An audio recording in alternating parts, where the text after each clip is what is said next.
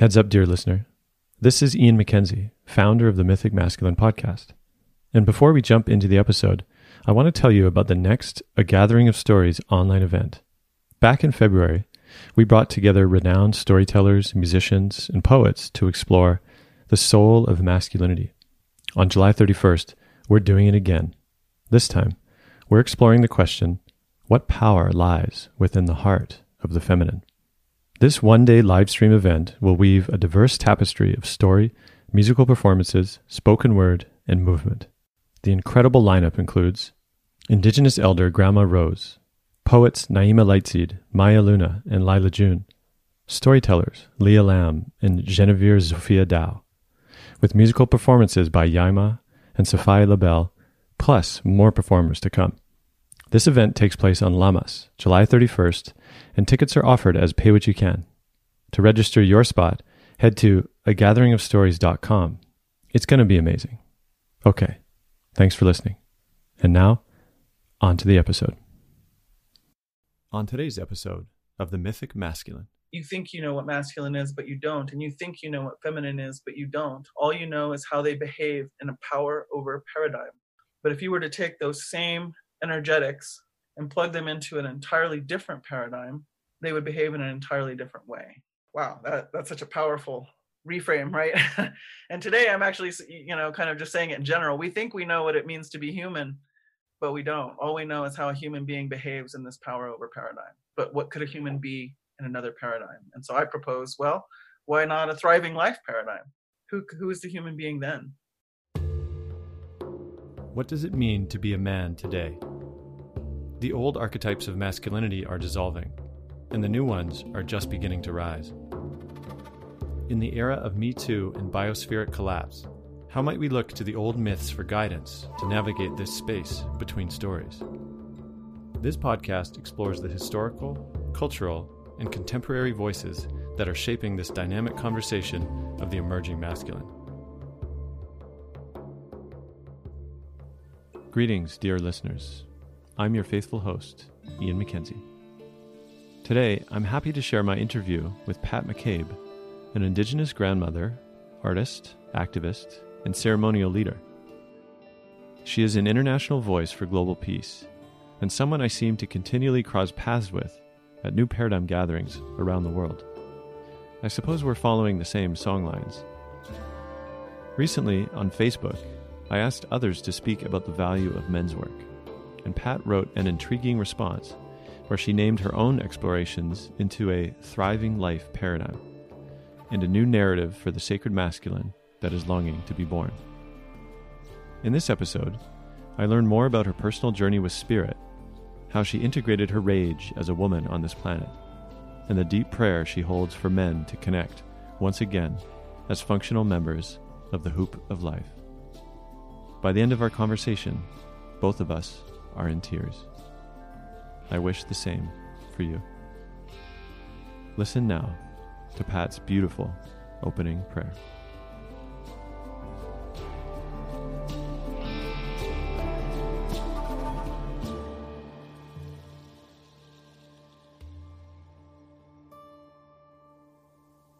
Oh, oh, nukashila unshimaka. Shema, Shache, holy people all around. It's me, Wiyakpa, Najinwi, coming before you on this holy day.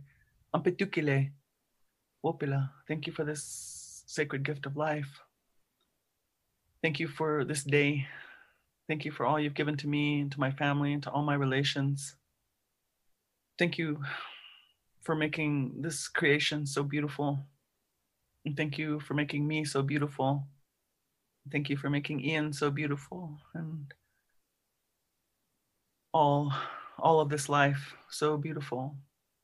Um, such a such a blessing and i'm grateful for this life. And just ask that uh, that you might sit right in the middle of this conversation and that you um, come through us and give us insight and understanding as we seek to find right relations with ourselves, with each other, with this Mother Earth, with the spiritual world, which is really all one world, seems like.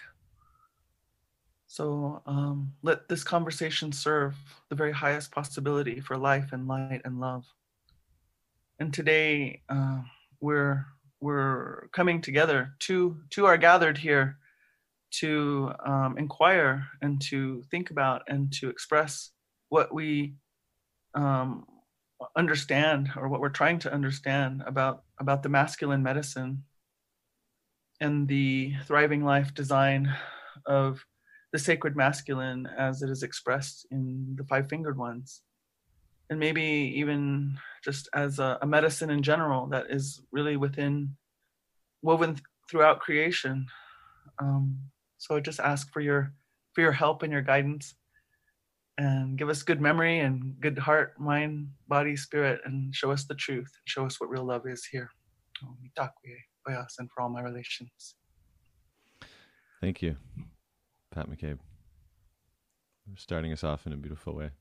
This interview, this conversation here uh, on the mythic masculine, because as I look through your work and, and the interviews you've given and the you know the writings that you've shared, that you you embody such a strong connection to spirit, and you speak uh, of spirit, how it's guided you in in how you're showing up and in the journeys in the ways that you've taken. And um, to begin, I'd love to actually hear a little more about how how that has how that happened for you. That how did spirit come to be such a powerful guide or beacon or or companion in your life? Was there a moment that you know you woke to it uh, and said, "Whoa, here we go," or was it or was it a gradual coming to you? kind of. Um, you know, so the history of my family, which you may have seen in some of my work, um, is that my grandparents were taken into the Dutch Christian Reform missionary residential boarding schools when they were children, young young people, and then um, they ended up sending their ch- children. My so that's where my mom and dad met, and um, and so that was really running through our family was that was the Dutch Christian Reform church way of seeing spirit and I was raised really deeply in that. And you know what I realized? Um, I mean, I later, as I you know, when I hit teenage years, I sort of had some some pretty big problems and resentments with with that history and the imposition and the lack of respect and etc. The stealing of culture.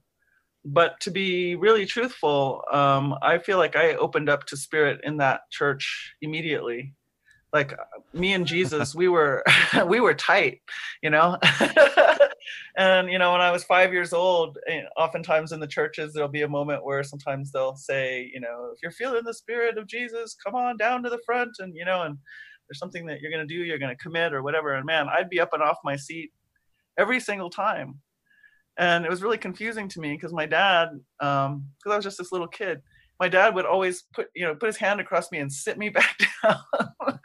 So it was kind of confusing you know i was like wow but he just said you know he's just calling me and i'm feeling it you know and uh, so so that created some confusion for me. But when i really look back at it i was like wow I, I was ready to respond immediately when i reached my teenage years i left the church and um and when i left the church and i and i find this a lot when i talk to people because christianity is such a a foundational part of colonialism, honestly.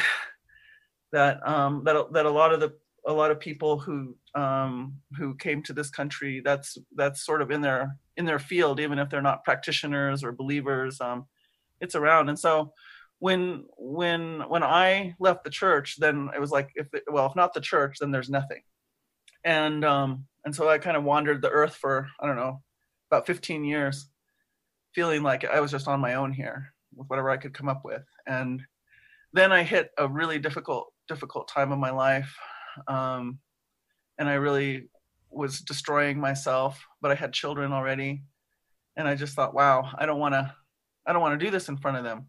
I'd had elders and, and relatives, uh, you know, destroy themselves in front of me as a child. And it's, it's really confusing and it's really devastating. And so I thought I just can't do this to my kids. So I sent out this call, and I didn't know to what because you know it was kind of a a really half baked call. It was like, well, if anything's out there, and I know there's not, and if you love and care about me, which I know you don't, um, you know, I'm I'm I'm calling out because I need help for my children's sake. I'll humble myself to come before whatever might answer for my children's sake. And so I sent this cry out, and it was very sincere. And what came back was people inviting me to my very first Lakota Inipi, my uh, the first uh, Lakota sweat lodge purification ceremony.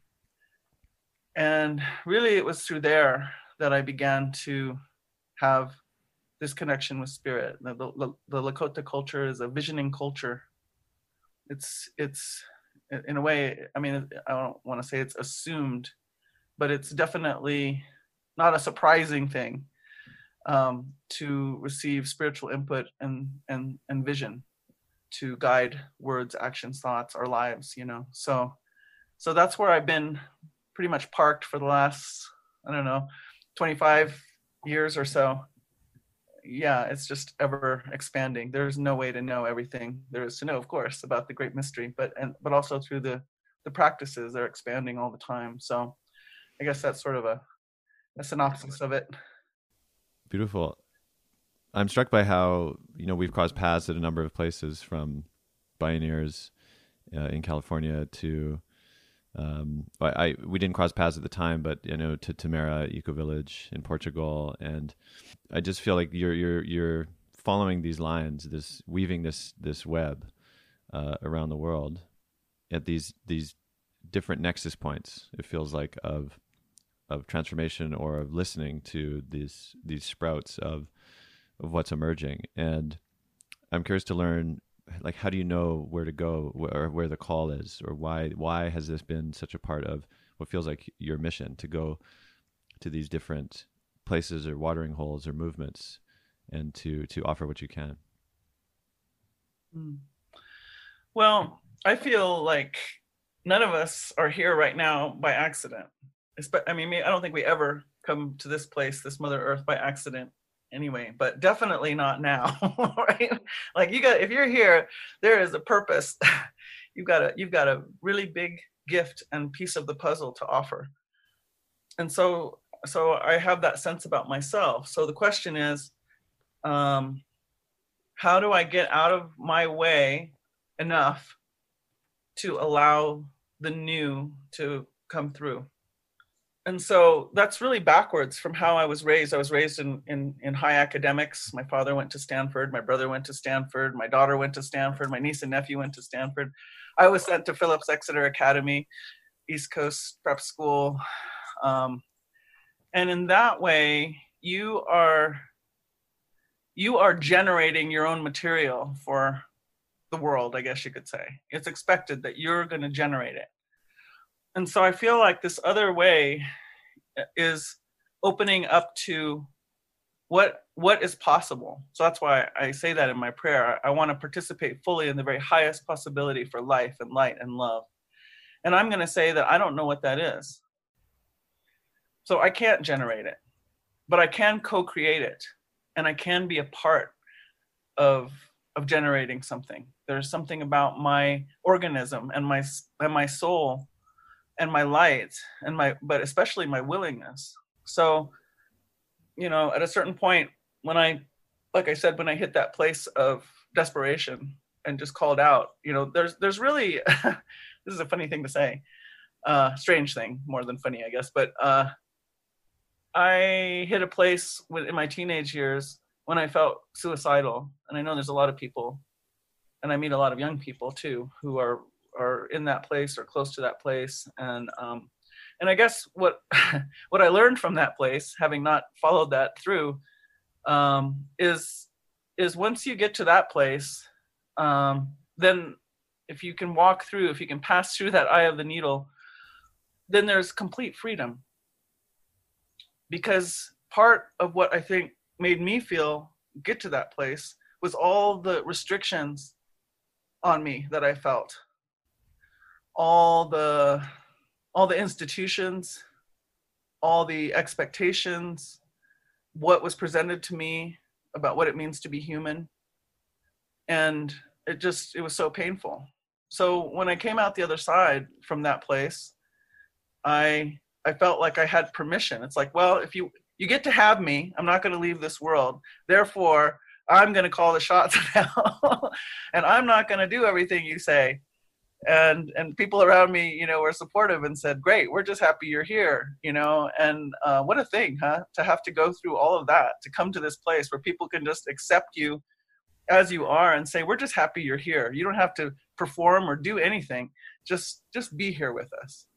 And and so i think you know opening up that box of expectation and then stepping into a spiritual relationship really for the first time in an in-depth way and really um, practicing going to the ceremonies learning what people do learning how to support in the ceremonies learning how to work together where you're not where the goal is not for you to stand out and above everybody but to synchronize and harmonize with everybody such that the collective energy can move and do something beautiful.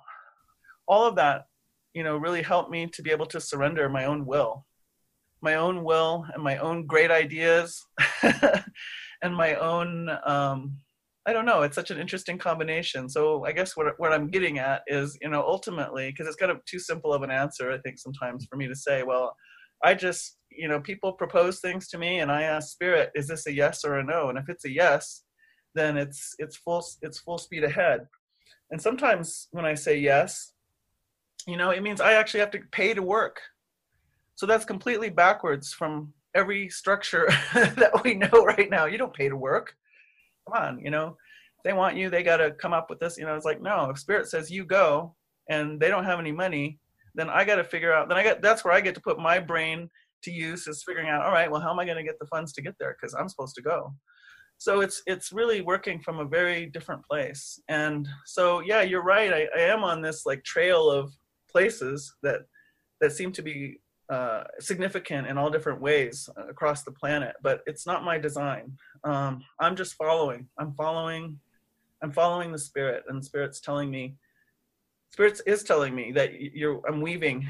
I'm weaving something, and you know that's all I need to know. I'm like, okay, just.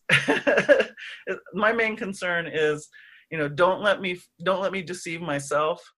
Don't let me be deceived. Don't let me uh, move in delusion and illusion. Show me the truth and show me what real love is. And um, that seems to be plenty to to to be on this journey. You know. Beautiful.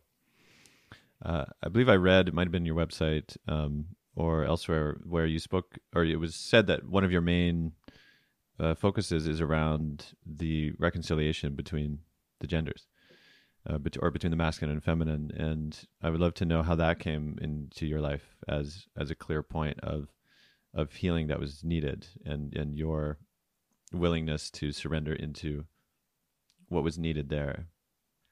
Well, you know, I um, so like I said, my father went to Stanford, and I got to spend some really formative years on the Stanford campus. Pretty, pretty progressive, pretty open and liberal, certainly compared to my schools in New Mexico before I left. And uh, and so you know what was really proposed to me there was a lot about uh, the women's liberation movement, even as a very young girl. So I was always told you could be you could be anything you want. You can be an astronaut. You can be, you know, there's no limit. There's no difference.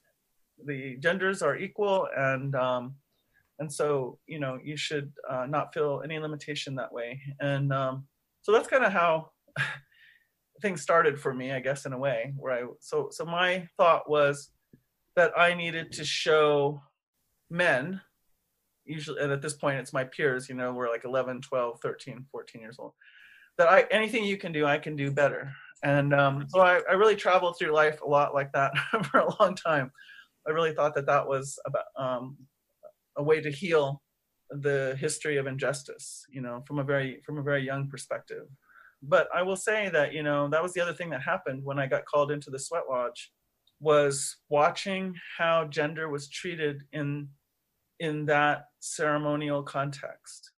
And i have to say it's it's a really hard transition to make. Coming out of american girl mindset and going into a traditional ancient culture practice in which gender is held um, as as a specific medicine, as a, a specific energy that can help give healing and beauty to the whole community.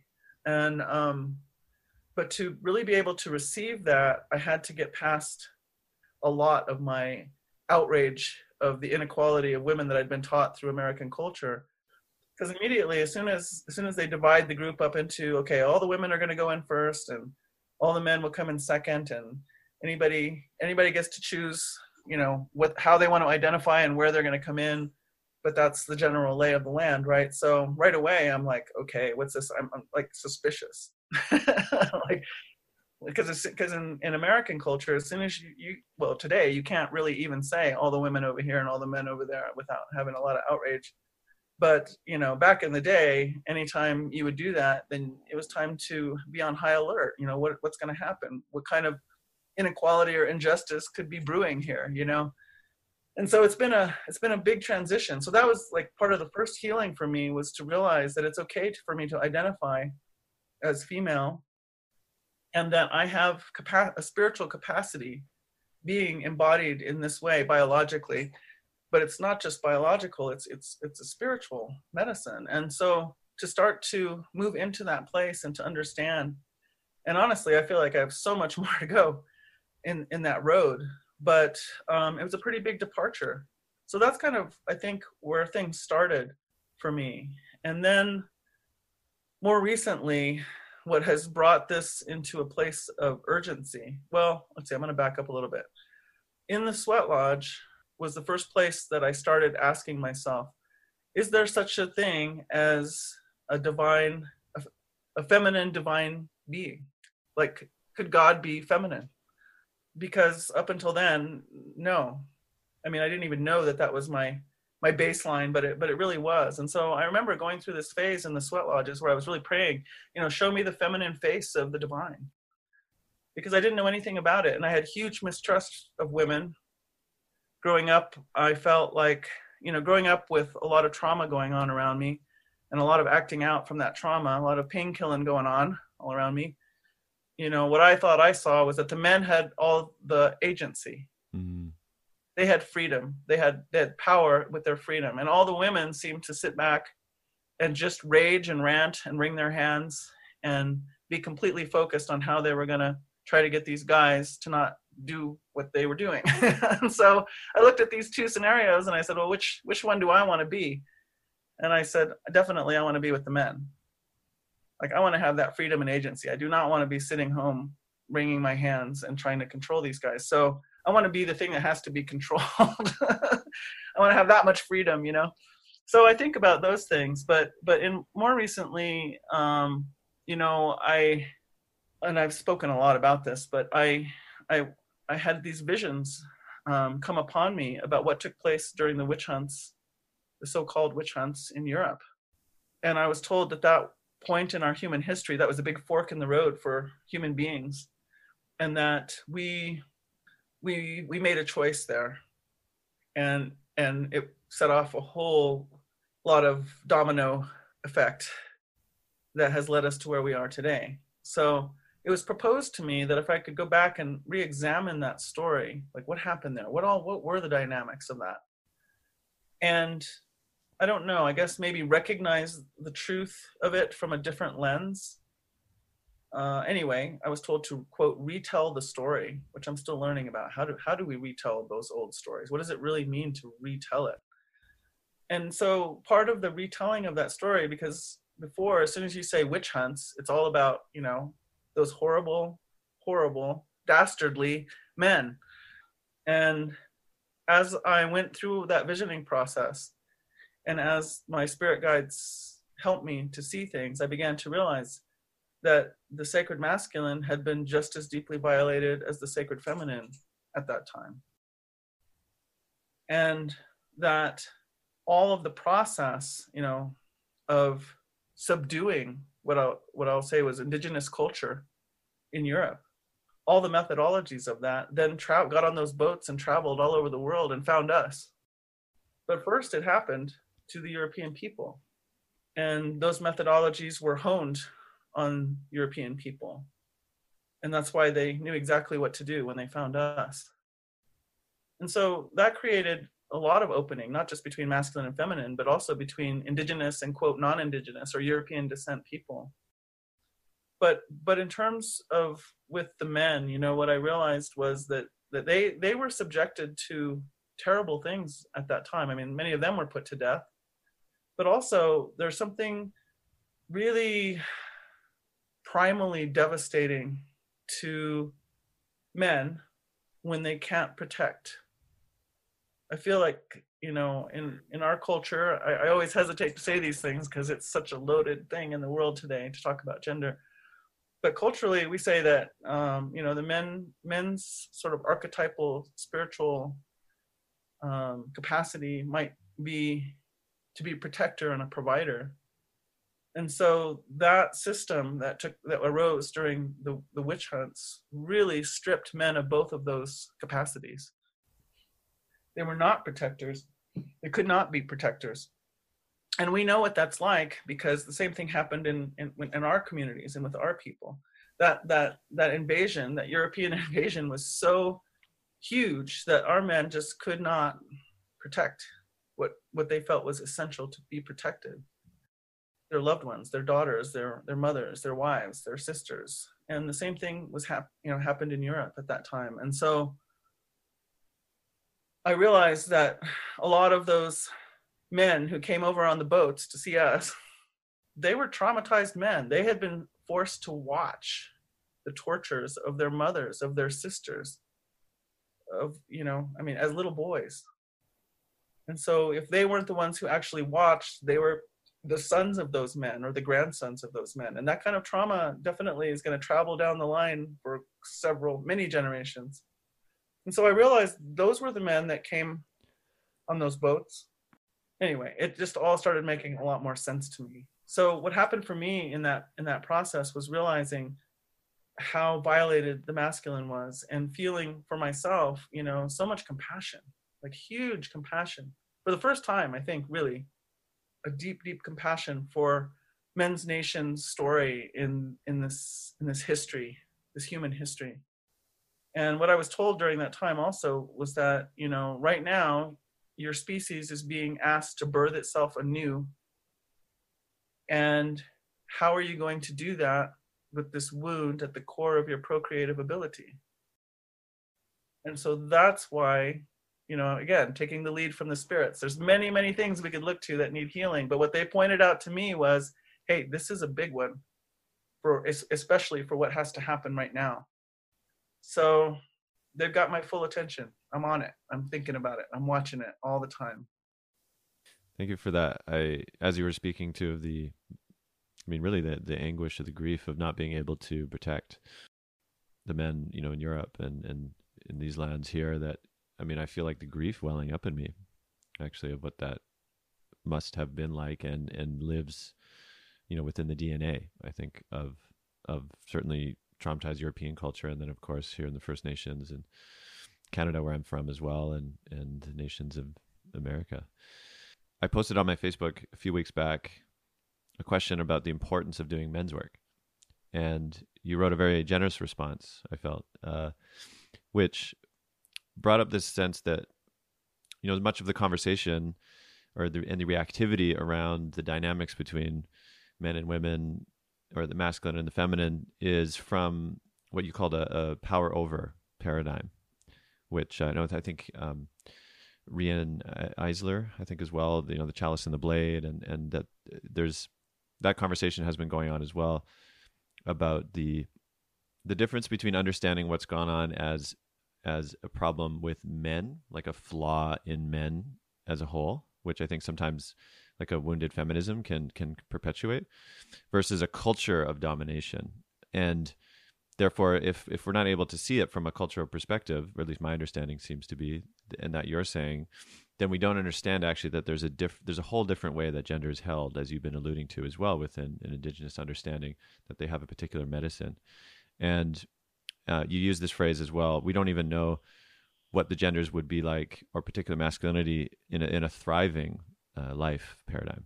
I think you said, and I would love to hear more about this this understanding that you carry around, you know, how we understand what's going on now, but but within a dominator paradigm, and what could be possible within your travels that you found and what you've received from spirit about what it could look like within a thriving earth paradigm Well, um, so part of where all that came from was being in ceremony and and railing. I was becoming uh, an elder woman, and all, a lot of people around me were telling me how much I was going to hate that, Mm-hmm.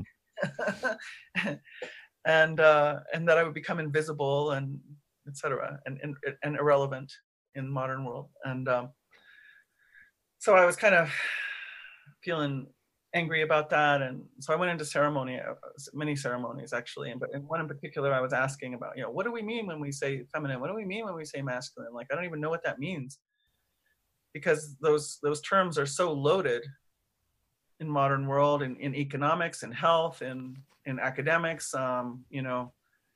And so anyway the spirit came back to me right away and said now that's a great question. Now you're on to something you know asking that question and um, and that's when they said, you know, you you think you know what masculine is, but you don't, and you think you know what feminine is, but you don't. All you know is how they behave in a power over paradigm.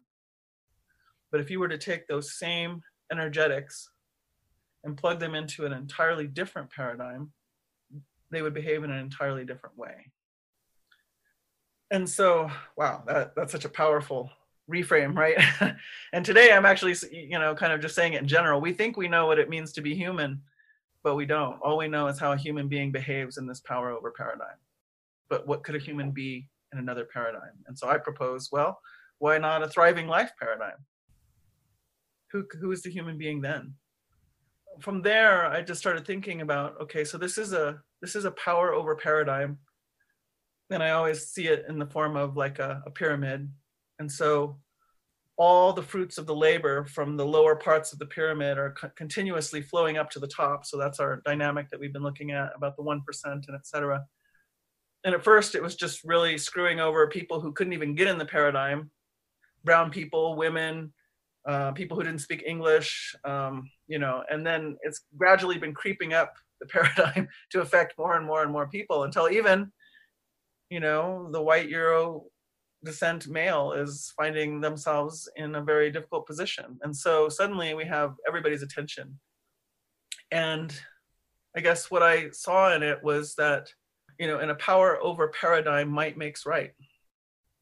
And so that means that naturally the men would dominate. Like they're physically more powerful. I mean, it was really a brute force situation and has been and, and continues to be. I mean, we we t- we think that we're so genteel now in our suits and ties and polished shoes and etc but but really that that that implied violence is just barely barely below the surface. I mean the competition is cutthroat. Any anybody that misses a step somebody else will step right in there and um, take that you know it's, it's an opportunity to make the kill. I mean it's a it's a very violent and vicious paradigm. But um, for everybody but the men will dominate in there and they have. And so um, so of course we look at the men and i'm not saying that i mean i think the men do need to reflect on what am i doing in here? And and what kind of accountability do i have? Yes this is the paradigm. Yes this is what tells me how i'm going to how i could possibly feed and clothe a family and give shelter to a family but i think now we're being asked to say all right so that's the only paradigm you see but aren't you violating your ethic your core ethic over and over and over again by participating in there? So men are really in a difficult place that way and i and i really can appreciate that.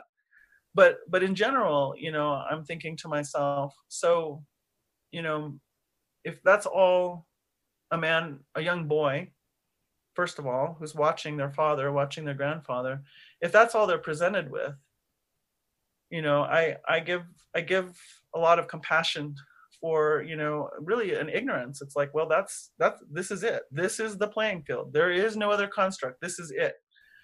And lately i've been really um, realizing and, and saying to myself you know pat you have to take into account that you get to step out of that world and that paradigm and into another one another paradigm that has been running in the same place with human beings, but is completely different.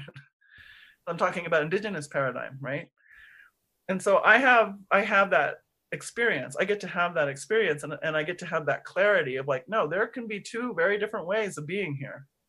but but I have to remember, and I'm starting to really try to to bring this home to myself so that I can really be of service when I talk to quote non-indigenous people, um, to really have have a way of expressing this because they don't have that opportunity to just step out of that paradigm and into something else.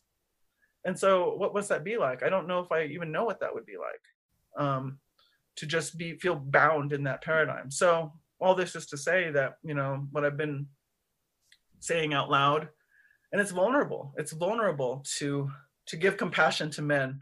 But that's a little bit maybe another subject. I'll finish talking about this first. But um, but I felt like you know, so it's the men aren't the paradigm.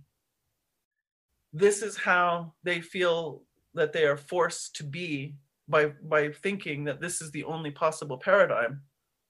But it's not them. It's the paradigm. And so i'm i'm pretty dedicated to saying men aren't the patriarchy.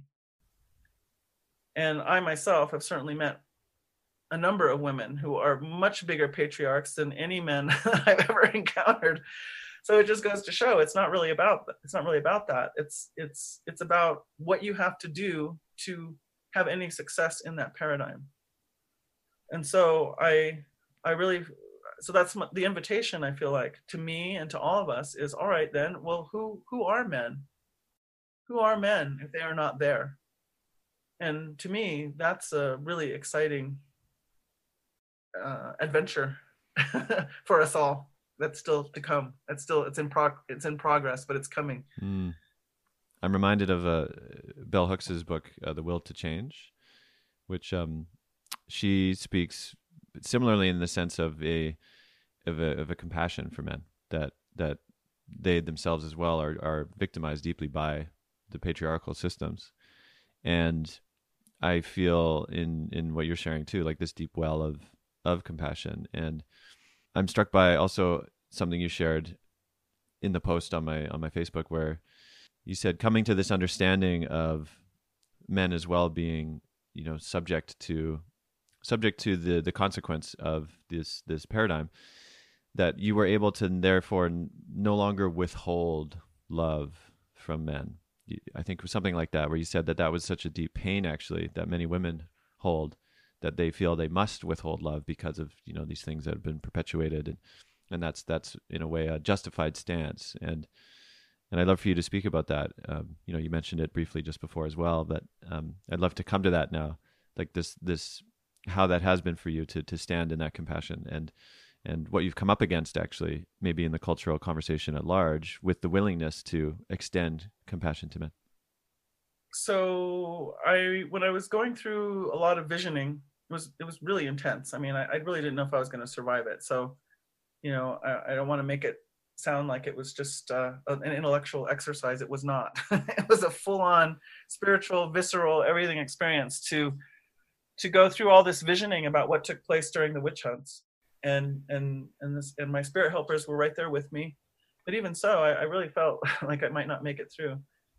Um, and and part of that was you know one having to fully full on step into the rage i had as as a woman we're being born female i said i didn't even know i felt like i'd had this rage since i was born since i first appeared on the earth as female and it it was so pervasive that I feel like I said it was like it's like a fish trying to feel like they're in water. And so I didn't even really know that that's what I carried until I started stepping into these visions. I mean, it was frightening because I got to, I didn't have any choice really, but to just go full on into the rage, the full rage of being female on the planet. And so I didn't really know where I was going to go. Uh, it's the second time the spirits have brought me through a place of I would say hatred because I I am I'm pretty adverse to even beginning to entertain hatred and it's frightening to me but I but I had to go through that and, and face that place and my rage and my hate um, skyrocketed. And then and then I could hear this chorus going in the background as these visions were playing out about what took place. And in the back and finally I started tuning into them. I said it was like a Greek chorus. And it was saying to me you'll you'll never serve this it'll never serve life light and love for you to view these events as men versus women. Which then just was like throwing gasoline on the fire. I was like, the hell you say? Look, you know, who are the judges? Who are the murderers? Who are the torturers? Who are the, you know, all this? And I was like, they're all men. It's men. It's the men. But then, you know, after I went raging around for a little longer, I, I came back and I said, you know, that, that voice never lies to you, the one that saying that. So you they're trying to show you something. So you can be stubborn or you can try to understand what they're showing you. And and that's when I realized, you know, it, it's not, it wasn't a black and white situation. It never is. It's not between indigenous people and what we now call the United States and everybody else here either. It's just never full on black and white. There's nuance. And so what I began to see was, yeah, no, these men, some of these men were desperate, desperate to protect the, the women that they loved. Of course they were. And there were women in that circumstance who were setting up terrible things for each other to take advantage of the situation. So it wasn't black and white, you know, and so that was kind of where that that opening came. But I want to say that, you know, as I began to really see, you know, well, and also I was told, uh, so I have this in my cosmology, I have a trickster. And trickster can be quite serious. Some, you know, in modern culture, uh, as they look at indigenous culture and our view of trickster, they want to make it into this playful little entity that just kind of points out your foibles. But my elders say, oh no, it can be way, way, way more serious than that. Mm-hmm. and so, so, you know, what I was told during that time was that Trickster has been trying to create separation in humanity since you first arrived. And and the methodologies that Trickster, Trickster uses anything to create this illusion of separation because we are an interbeing, as Thich Nhat Hanh says. We're we are so interrelated that we're we're one and we're interdependent. We're dependent completely on each other's well-being. So if you're going to bring down a construct like that, you have to create uh, the illusion of separation. And um, and so they said Trickster uses race. Um, Trickster uses um, economic disparity, even our view of the divine but nothing has ever been more effective and longer running than the illusion of separation between men and women, between the masculine and feminine, between male and female. That one has has has been the best one of all. And so I had to look at that and say, so they, they were telling me, you guys have been had and you just keep going for the bait over and over and over again. So so I was in a place of, of being able to pray for expansiveness and, and ability to to hold something different. And what kind of came out was I realized, you know, as all this compassion for men was was arising, um, I began to get really afraid. And I had to face the fact that I had used shaming and belittling and undermining to try to keep a toehold on enough power in this paradigm to be able to live with any kind of grace. And of course, how can you live in any kind of grace when that's your currency, your power currency? is is is really devastating the heart and soul of another human being, and in this case, men as a woman. So I found it just extraordinarily vulnerable to open up that place and say, I I need to realize that the men are in trouble too in this paradigm. And and I need to step up. I mean, I'm not saying everybody does, but I felt I need to step up to see what I can do to heal this. Um, when I was at Machu Picchu and I was at the gates of Huayna Picchu in Peru, um, I made a prayer there and I said, you know, I, I, came all this way and it looks like I'm not going to be able to hike all the way up to you, but I'm at the gate. So is there, there anything you want to say to me? And she said, make part of your work helping the men. They made a prison of this life for themselves and they want to get out, but they don't know how.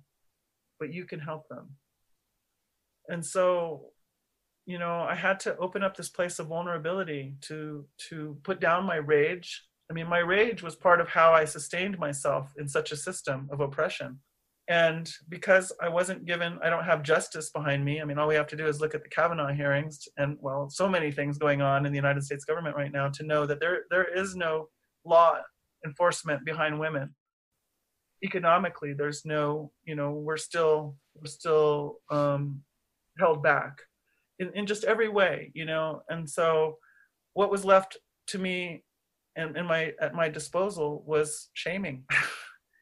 shaming and belittling and undermining um, men in, in and and knowing how to do that and i really feel like you know women here we go this is a big statement women have to take responsibility for that level of anger and and trying and, and it's understandable trying to have power in a power over paradigm but it but where you know and they can lash out at, at partners and even fathers or brothers. But see it also if we if we insist on holding on to that it's also going to have to come down to our sons. And that means that we are setting up all new generations all new generations to follow that same dynamic. And so that's been a really big impetus for me to go ahead and open up that place even though it i mean it does feel like life and death. I literally felt like i was going to die if i really opened up to have the kind of the level of compassion that i could see was needed towards men um, and to uphold them and to and to actually have pride in them. And i feel you know and my, many of my partners have said that's what so many men crave the most from a woman is for they just want them to be proud of them like literally really truly genuinely proud and so this shaming and this undermining business is is so toxic. It's not just toxic for the men it's toxic for the women but it's toxic for the sons. And therefore it's going to be toxic for the daughters. I mean it just keeps going right? So i'm having a lot of joy now that i've kind of passed through that moment of terror. And it was terror to give up that leverage. But what a price that leverage has. The toxicity of it is hard to really estimate all the damage it does. So now I have a kind of peace walking into Men's Nation. And what's really amazing to me is that everywhere I go, men respond to me in a completely different way than I've ever experienced in my whole life without me even saying anything about how I feel on this subject. Because my whole demeanor, my whole energetic, everything has changed.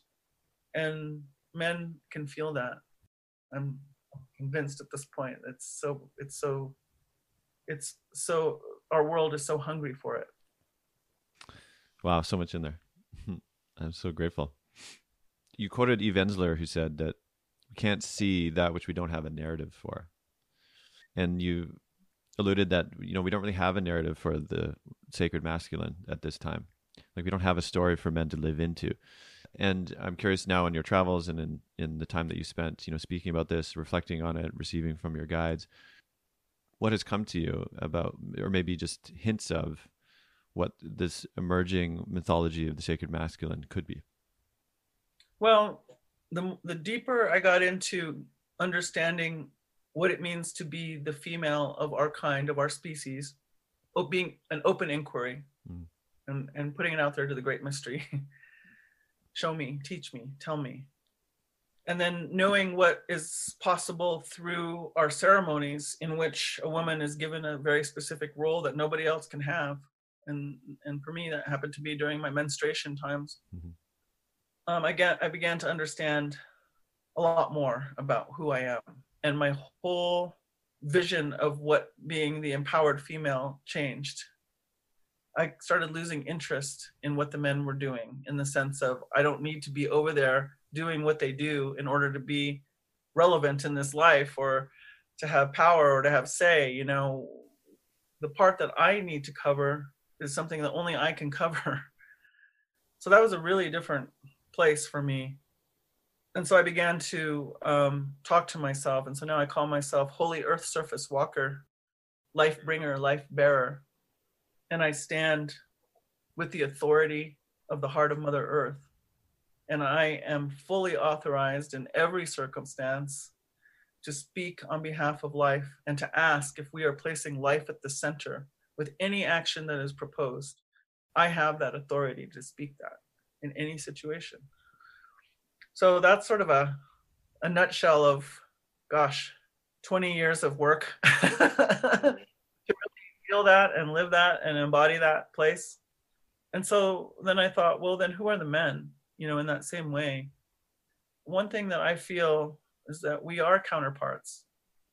does that mean that that we can only be in binary relationships or partnerships or romances or you know sexual encounters no but but we are counterparts and and if we look around the, the way this world works this natural world you know it's it's it, these are counterparts the masculine and feminine. That's how life is moved forward. And so um i think we i think it's really dangerous for us to to try to get around having you know just saying that. And that's a hard thing to say in the world right now. You get jumped immediately. But i think we are really really headed for trouble if we get to a place where we can't say that and i really do think that a lot of the gender question right now is in response to the power over paradigm because of what gender has meant in that system. So it's a way it's an it's in a way it's a natural response to try to speak truth to power i guess you could say.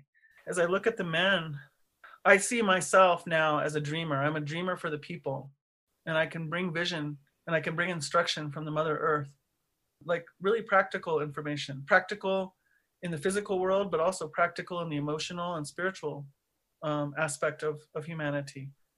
And I'm I'm meant I'm made for it. That's my biology.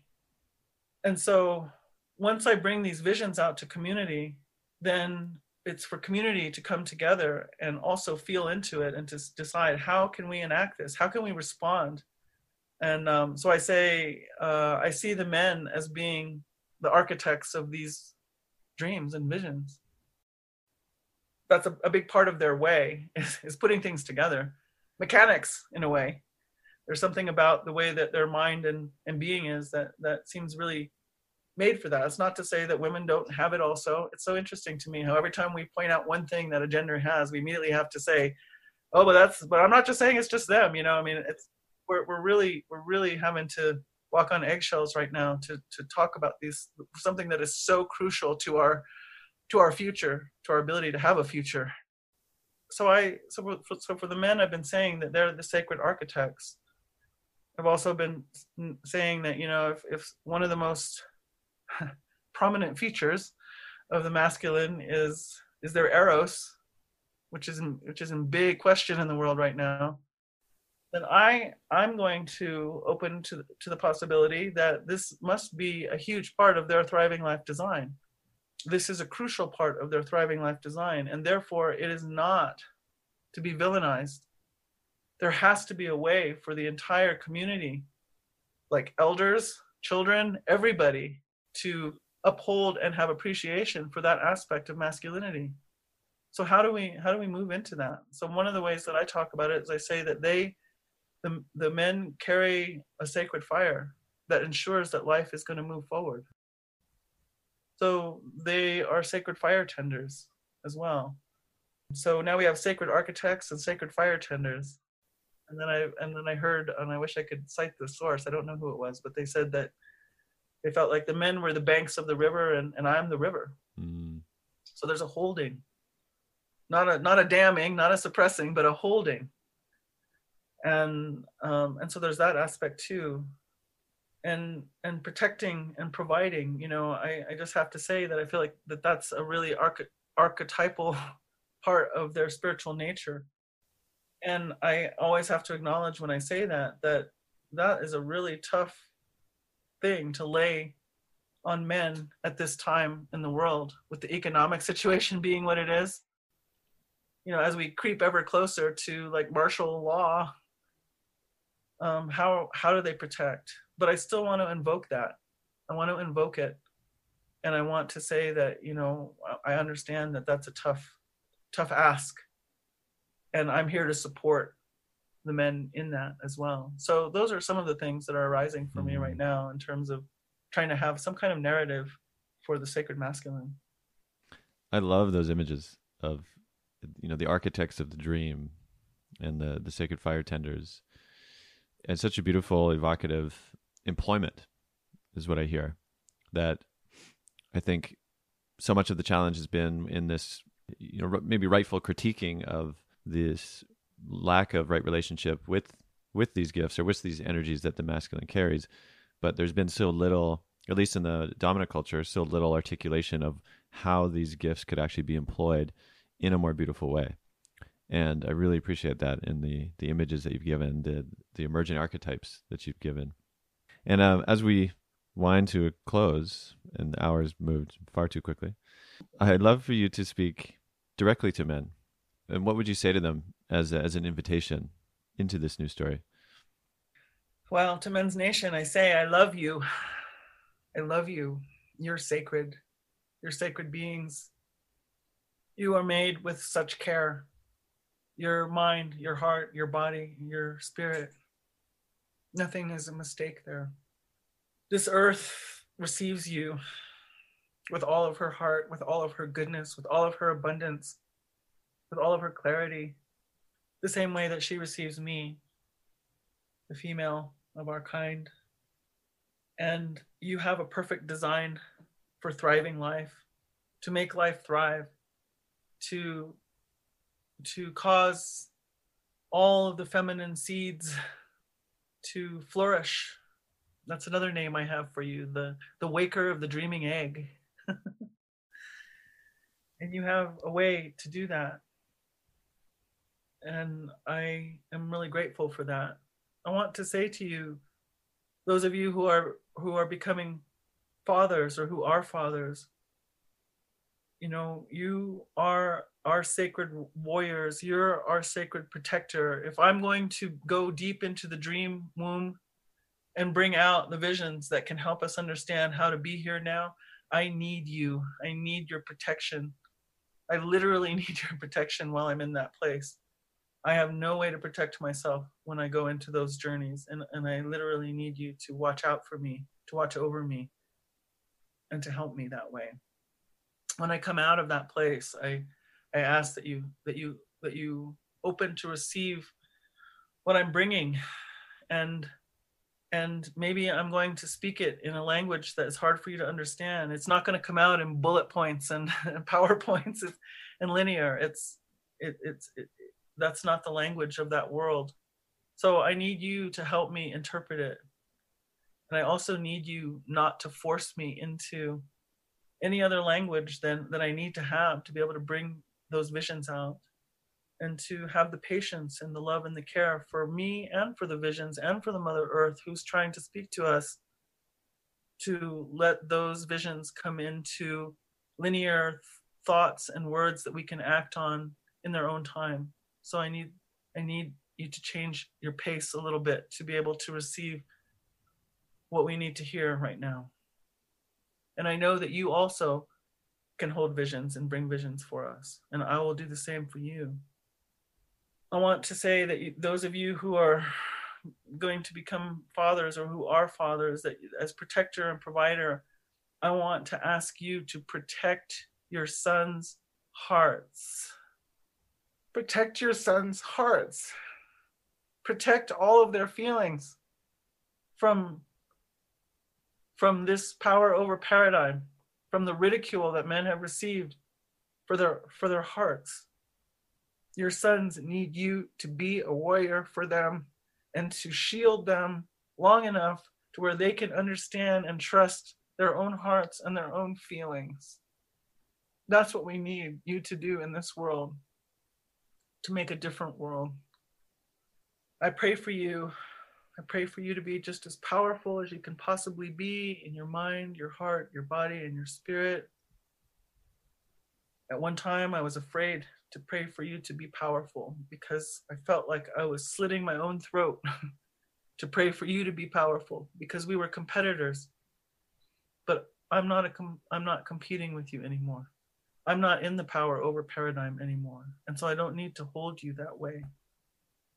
So I pray for you to be powerful and I ask that you use all of that power, all of that strength that you hold to and place it and direct it in support of thriving life here on this Mother Earth. And if you will do that, then I know that I will have nothing to fear. Our world will change.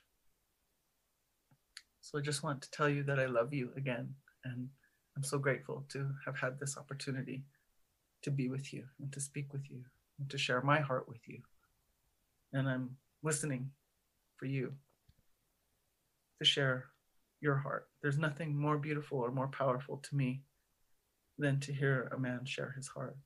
So thank you.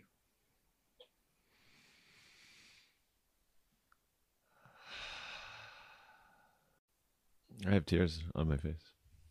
Yeah, so do I. Mm. I feel so grateful to be in the presence of such a blessing and an invitation on, be, on behalf of you to men and the masculine. I'd love to know how to best support you and how the listeners can best support you to continue doing the incredible work that you're doing. I am open to participating in men's gatherings. One of the things that they told me at, at uh, Machu Picchu, Huayna Picchu, was that I should hold talking circles for, they said young men. And my sense was that was 16 to 30 years old or so. And that in each of the cardinal directions of the talking circle, there should be an elder woman present. And so I want to begin to do those. And then I was also told that I should meet with the men. And and you know, I I have been carrying something called um, the feminine design and sustainability, and it's a really deep look into what I see as our spirit, the how our biology gives us a spiritual capacity, and it can be anywhere from two hours to you know four days long. But I was told that I should present that to men. And when I do that, I should be the only woman present. and so um, we have done one of those in Devon, England, in the UK.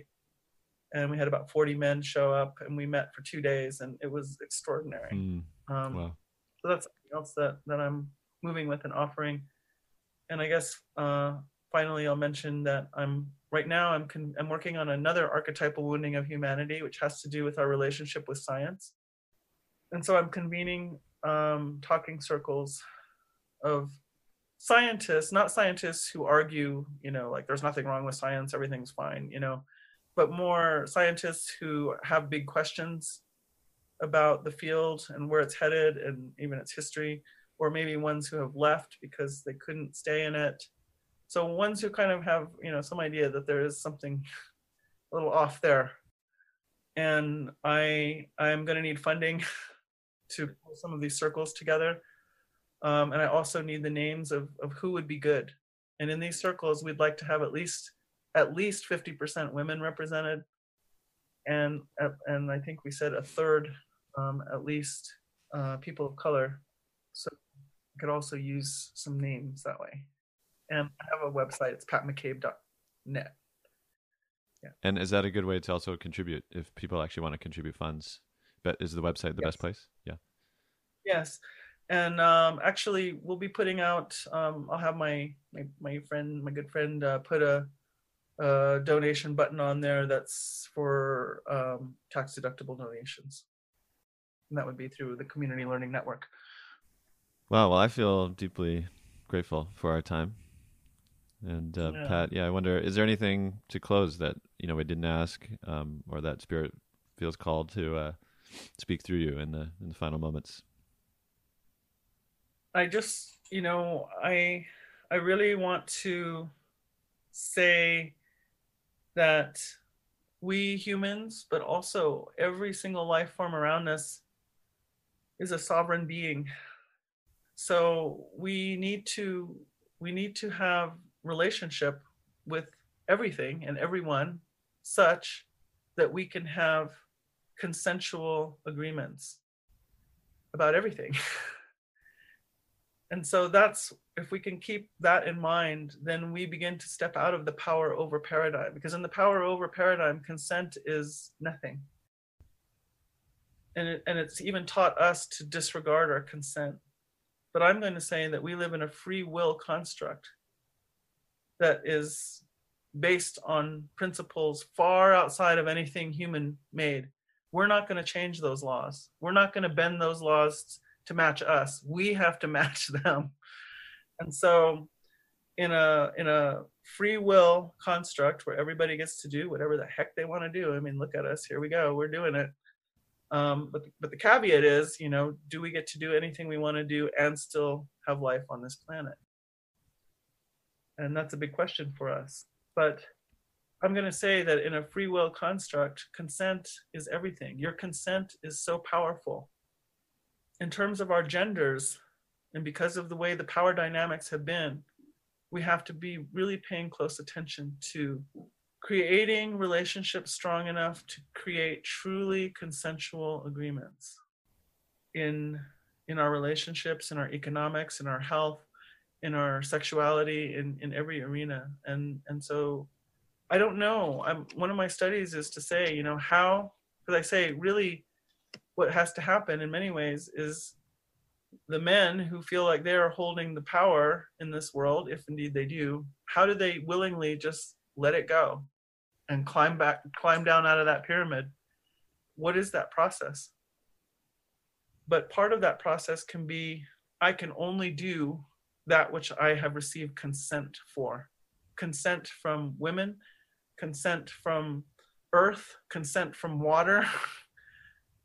and if we begin to, to include that in our consciousness, I believe that we will easily walk down out of this power over paradigm and into something that is truly thriving life. Mm. Thank you so much, Pat. Yeah. Thank you, Ian.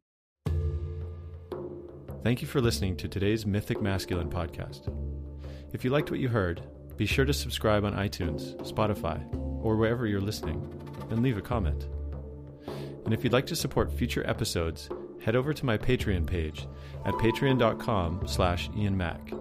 That's P-A-T-R-E-O-N dot com slash I-A-N-M-A-C-K to become an ongoing funder. Thank you.